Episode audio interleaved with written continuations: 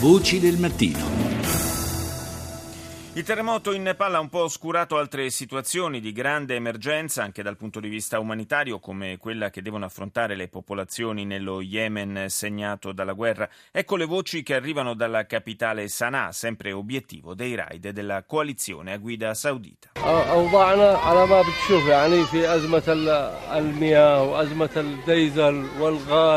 La nostra situazione è grave, manca l'acqua, manca il carburante, manca il gas e comincia a scarseggiare anche il pane, dice un residente di Sana'a. Davanti ai forni ci sono lunghe file. Se non avremo approvvigionamenti di carburante nei prossimi giorni saremo costretti a chiudere, avverte a sua volta un fornaio. Molte panetterie hanno già chiuso e io ho scorte sufficienti per andare avanti ancora solo una settimana. Il sindaco di Baltimora, Stephanie Rawlings Blake, ha annunciato la sospensione del coprifuoco notturno che per giorni era stato mantenuto in città dopo i violenti incidenti seguiti al funerale di Freddie Gray. Il giovane afroamericano, lo ricorderete, morto a causa delle percosse subite dagli agenti bianchi che lo avevano arrestato. La vicenda e le proteste che si sono sviluppate in varie parti degli Stati Uniti hanno assunto naturalmente una forte valenza politica e hanno spinto a indagare sulle cause profonde di tanto malessere. The problem is the fact that we have built an economy that's leaving whole parts of Baltimore, Philadelphia, New York, uh, so many citizens behind. I mean, il problema, ha osservato Martin O'Malley, ex sindaco della città ed ex governatore del Maryland, il problema è che abbiamo costruito un'economia che sta lasciando indietro intere parti di Baltimora, di Filadelfia, di New York, un grande numero di cittadini. All'indomani degli incidenti sono andato a distribuire cibo in una chiesa e là ho incontrato gente proveniente da zone della nostra città che sono totalmente rimaste indietro e ignorate. Quella gente inascoltata si sente dire che è inutile per questa economia e quella estrema povertà alimenta le condizioni condizioni per una estrema violenza. In Israele continuano le proteste della comunità etiope ebrea dopo le proteste di giovedì scorso contro quello che i dimostranti definiscono il comportamento violento e razzista della polizia nei confronti dei cittadini di origine etiope. Ieri si sono svolte nuove manifestazioni.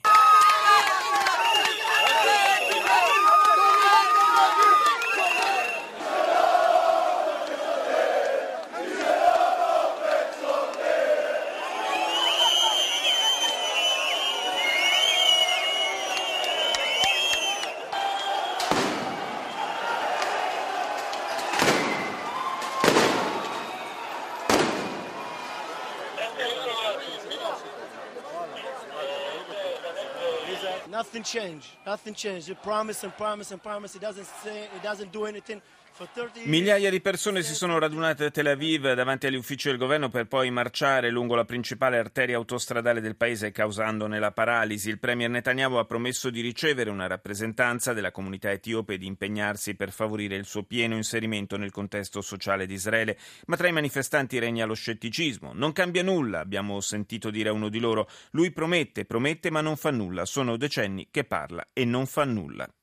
Gli ebrei etiopi, chiamati Falascia, sono arrivati in Israele in due ondate, nel 1984 e nel 1991. Sono circa 125.000 e già negli anni 90 lamentavano di essere discriminati in campo scolastico e per quanto riguarda l'assegnazione delle case. La cancelliera tedesca Angela Merkel ha partecipato alle celebrazioni per il settantesimo anniversario della liberazione del campo di sterminio di Dachau. Ecco le sue parole. Im Gedenkjahr 2015 sind die ehemaligen Konzentrations- und Vernichtungslager in den vergangenen Wochen in quest'anno di rievocazione questi ex campi di concentramento e sterminio sono tornati all'attenzione delle opinioni pubbliche. 70 anni fa, uno dopo l'altro, vennero liberati. Ovunque si svelarono immagini di incomprensibile orrore. Queste immagini ci ammoniscono a non dimenticare e noi non dimenticheremo mai. Non dimenticheremo nell'interesse delle vittime, nel nostro stesso interesse e in quello delle future generazioni. Durante il weekend l'eco delle violenze militarmente organizzate e delle devastazioni inflitte alla città di Milano è stata spenta dalla reazione della gente del capoluogo lombardo che armata di tanta buona volontà è scesa per le strade a ripulire quanto era stato imbrattato venerdì da gruppi di professionisti della protesta a prescindere, per i quali l'Expo 2015 è solo una scusa come un'altra per scatenarsi.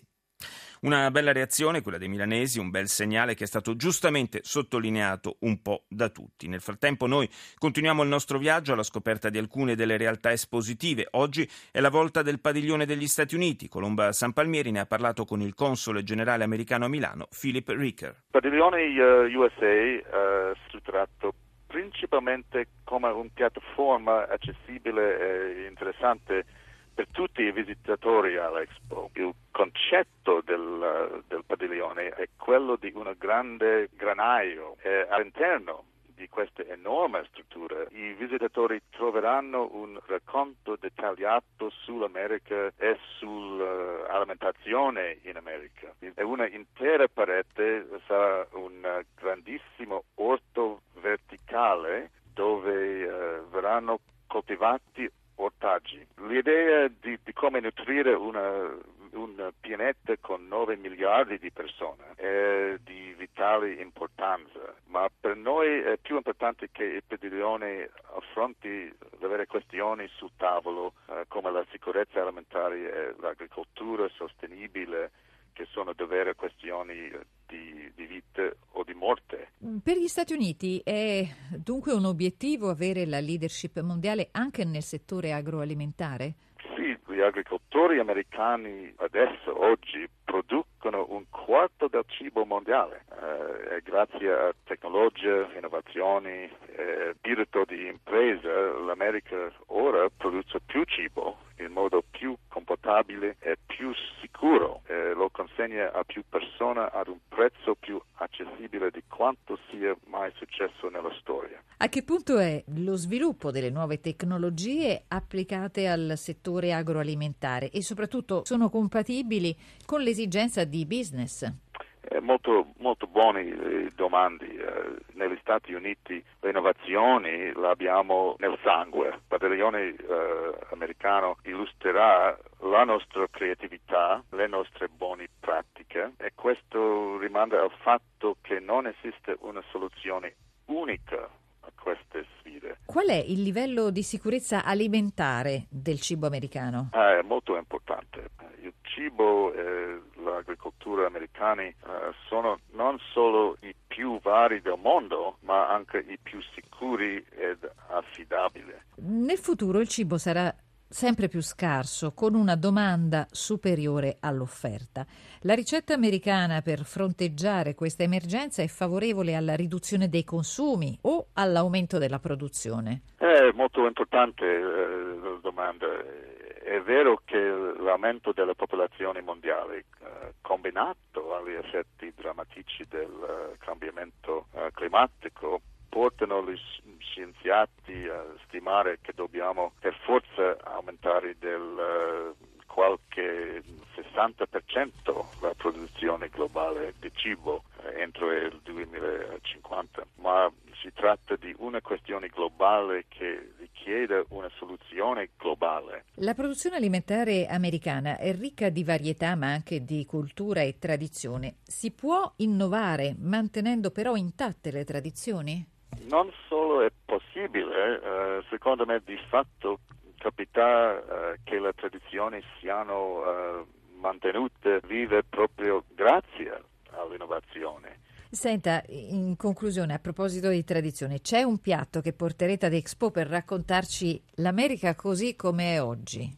A volte usiamo questo modo di dire eh, è americano come la torta di mela, ma la torta di mela, come molti piatti americani, è nata altrove. Come è successo a molti piatti, eh, abbiamo dato loro nuova vita e nuova tradizione.